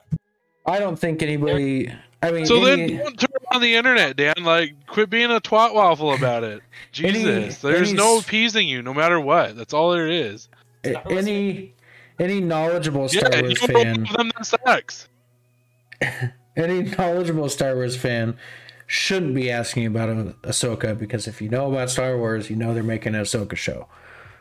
They don't need to even bring up Ahsoka whatsoever in Mandalorian season three, because that's what the Ahsoka show is for. But Star Wars fans are gonna be pissed if she doesn't show up. Or I don't know. no, yeah, they will be because it's Star Wars fans, and that's why I hate it. Because now Star Wars fans have a reason to gripe and bitch. So then stop watching and stop getting online. I don't know. Fuck. But Favreau and Filoni don't give a fuck, and they're gonna be like, "Well, we're just we don't care." I guess. like, I feel like season one and three will probably be very similar. I think season two, honestly, like, and I I get it. It was a lot of fan service for the most part, but as with all Star Wars, it's like specifically the movies. They all tie in somehow. And again, I don't. I really think you have a hard time making a one-off story completely separated from every single thing without connecting it with something, especially a TV show. Um, they obviously, as a company, they're like, "All right, we gotta. We're gonna be making a Boba Fett show." like after they you know obviously they knew this was happening got to make a boba fett show we got to get we got to introduce boba fett we got to tie it in kind of somehow so that you know people understand what's happening establish him in the universe. All right. That's good. He doesn't even need to be in the show anymore. He left. And he's now in his own place. Ahsoka same thing. You got one ep- episode of mandalorian of her. Now you could go off do her show. We had to establish ahsoka so that people that haven't seen the Clone Wars, again, you have to build a lot of this stuff for. And again, I know your thing is like, well, if you want to know, go read it. Star Wars did start out as a movie. I think they, that's where their main audience lies. Is they they have to kind of have things make sense for the main audience of people that don't necessarily want to dig into anything else. And I feel like that's kind of fair people that have no idea who Ahsoka is, they kind of have to establish what the fuck's happening without just giving her a show. So introduce her, and now we have Bo Katan, and I think season three is going to be about, you know, obviously like Mandalore. I don't think there's going to be. I think it's going to be more Bo Katan and Din I think that's going to be a majority of the story in season three. They might do some tie ins here and there. We'll probably get some Luke and Grogu training sessions. We might get fucking Kylo Ren in season three. Like maybe, you know, he's training Grogu and maybe that's when he gets Kylo Ren. Like that'd be kind of cool if we got that tie in. But then is that going to be like for you, Dan? Is that going to be too much fan service to bring Kylo Ren, or is that okay? No, I don't want any more tie-ins. But we're gonna have to eventually see Kylo Ren, right? Yeah, but who says it has to be a Mandalorian? Well, then you're gonna make another show. Well, they're already they're making eleven. Why do I have to introduce every character in the Mandalorian? I'm already annoyed by how many are in it already. How many offshoots they have from the one show. That's what I'm saying. You don't need another show because it's going to establish and it's going to tie into the sequels. About the show so far. That's why I don't like season two as much as I could because it was so much fan service and setups. And I'm like, I don't like this. The thing I liked about season one is that it was there was no fan service. There was no like, hey, we don't have to do this because of fans. We don't need to do this. There's there wasn't any setting up anything. It was just about this guy going around collecting bounties, running into one that the Empire really wanted, and being like having a moral decision where he's like, I can't let this kid go. And then he continues to go along and just kind of do himself. That's why I liked about season one. They didn't tie it in at all. They didn't introduce anybody new, and I like that. And then season two started, and it was fan service did set up this, tie in that, fan service this, set up this, tie in that. Crap. Uh, Krayt Dragon episode, which was great by the way, and then the rest was all tie-ins. Like you're giving me one good show per season. The Crab But- Dragon episode just tied everything back into the Sand People, Dan. and I mean, truthfully, would the Mandalorian even be very good if they did three to four seasons of the exact like? If they did season one and didn't tie anything in, and they just did like four seasons of that, I feel like it would get really boring Yeah. of just constant bounties and running around and Hating that they tied in. It's just that's all season two was was tie-in, setup, tie-in, setup. Let's set up all our shows. Let's use this to sell all our properties. It was annoying. But they're also setting up like season three. Like there's still, Again, I mean, yes, they were very setting much. up movies and stuff, but it's still setting up the story for the next season, though. Which again, I feel like is set up better without Grogu, because now Mando can just be Mando without having to worry about Grogu. And now we're gonna dive into like the Mandalorians. You know, maybe he finds all his people that left, like when he went to go find them in like the armory. Maybe we get some more of that. Maybe we figure out what the fuck's going on with that. We're gonna have to deal with the dark saber. Him and Bo Katan are gonna have that conflict between them. Which is why I do not want any training montages of Grogu. And that's the question you asked. We're gonna get one. And I don't fucking want that. I do. Because season two Same too. not good. It was like, okay, love the Krayt Dragon episode. I like that one scene where Bill Burr's like, these people don't drilling them. Like, yes, perfect. Explain the Star Wars universe, be it like that. Now there's other people in the universe. That's what I like. Dan, you know what you were doing? You were being the exact thing you fucking were hating on right now with everything else. Being a nitpicky little whiny Star Wars bitch. Exactly. I know. Either but s- I'm so stop being a cunt or join the ranks of your fucking Star Wars hating bastards. Ah. No, I just hate it because all those nitpicky whiny Star Wars bitches love it. Yourself. Nitpicky. I, Yourself? I want a, I want a training Yourself. montage. Yourself. That's all you are at this point. Is your shitty self. I like fan service because I'm a fan and I get serviced, so I like it. But you hated it in seven. No, just kidding. You didn't hate it in seven. No, I was- I started fucking clapping when Han Solo started walked in the fucking Millennium Falcon. Everybody was like, obviously it was Han. And I'm like, yeah, I'm stoked. Yeah. I started crying when Han Solo died. Everybody's like, I saw that coming. I'm like, Yeah. I'm still shocked. He's dead. Yep. No, what really pisses me off is how Aaron and Justin can be like seven sucked and be like season two of The Mandalorian was great when they have the exact same thing going on. I do understand some things where, yeah, their arguments suck sometimes, but you also can't really get any point across of anything across to Aaron and Justin, regardless of what it is. They could tell you that, you know, Wagyu steak is their favorite steak, and you'd be like, I agree. They'd be like, you know what? It's not. Why Wagyu steak is not the best, and let me tell you why. Just to, like, just to be that way. Like whatever opinion they have, it's going to stay that way. You're not going to change any of their minds, regardless of what happens.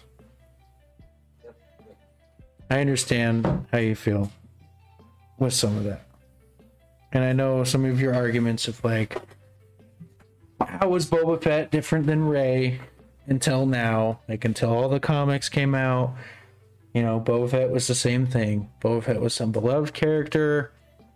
He just looked cool. And Rey has the same thing where she doesn't have a backstory either. She's there. But then, it, yeah, everybody hates her.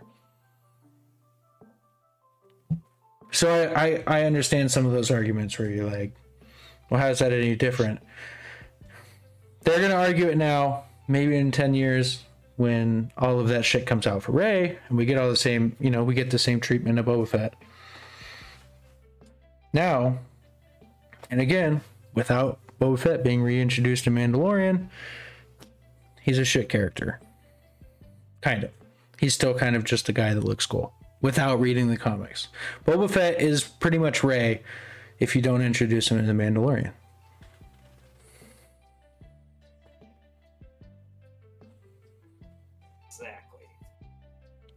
So I understand some of those arguments. But again, that's with all Star Wars.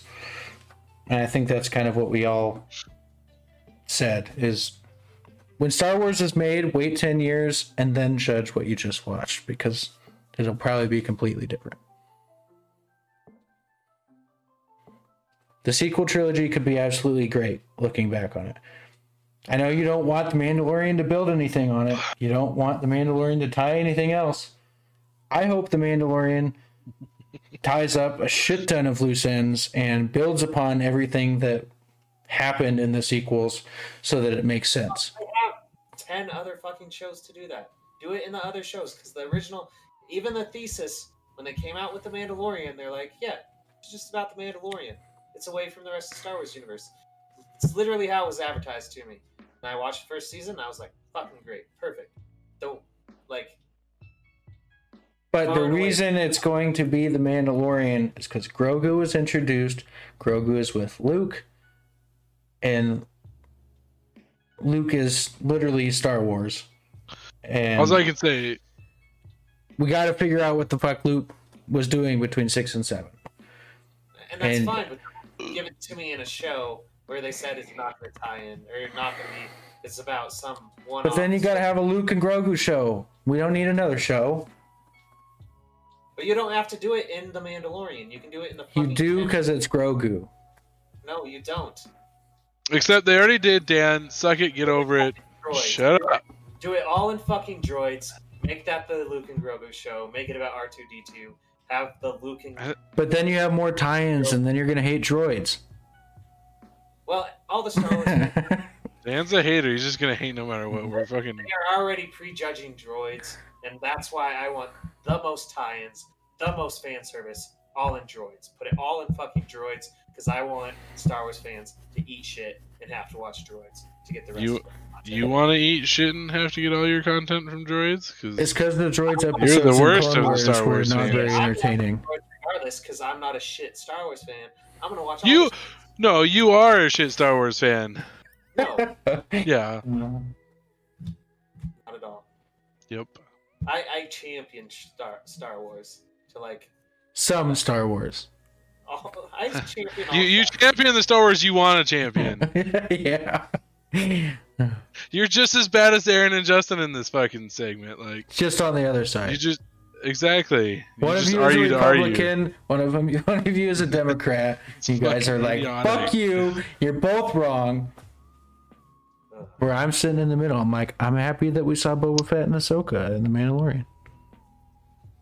I I completely agree. I, like when we're talking Star Wars, Dan is the anger correspondent, not me. Because like Justin and Aaron would probably say, I don't want the Mandalorian to connect to the sequels because I don't want anything to do with the sequels. I Yeah. disagree. I want it to because I want it to make the sequels better. Because again, you wait 10 years and content and media is going to expand upon those stories and it's going to all intertwine and connect into the sequels and make the sequels better. It's going to make it make more sense. And the only way to do that is to tie in your shows and your characters. All it's gonna do is make Dan more angry.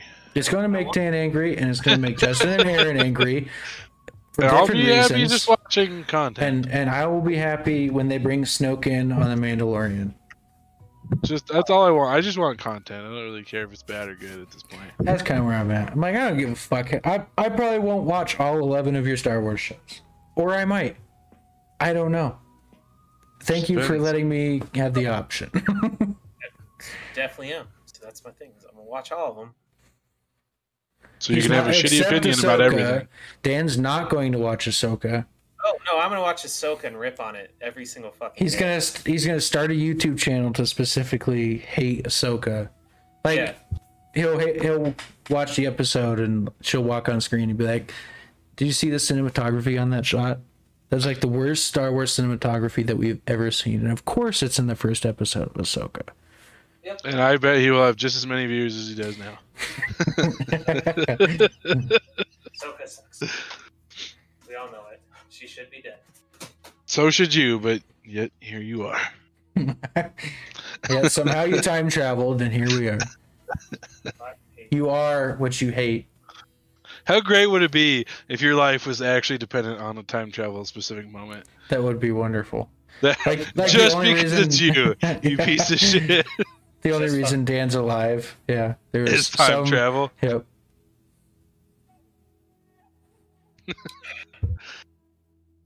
I think we all know I'd fucking end it. Um, you haven't been brave enough to do it yet, so I don't think that's going to change all that much. All right, I'm gonna fucking end it. We went like an hour longer than I was like expecting Oh, to yeah. actually go. No, I know too. I thought Justice League was like that was the end, but here we are.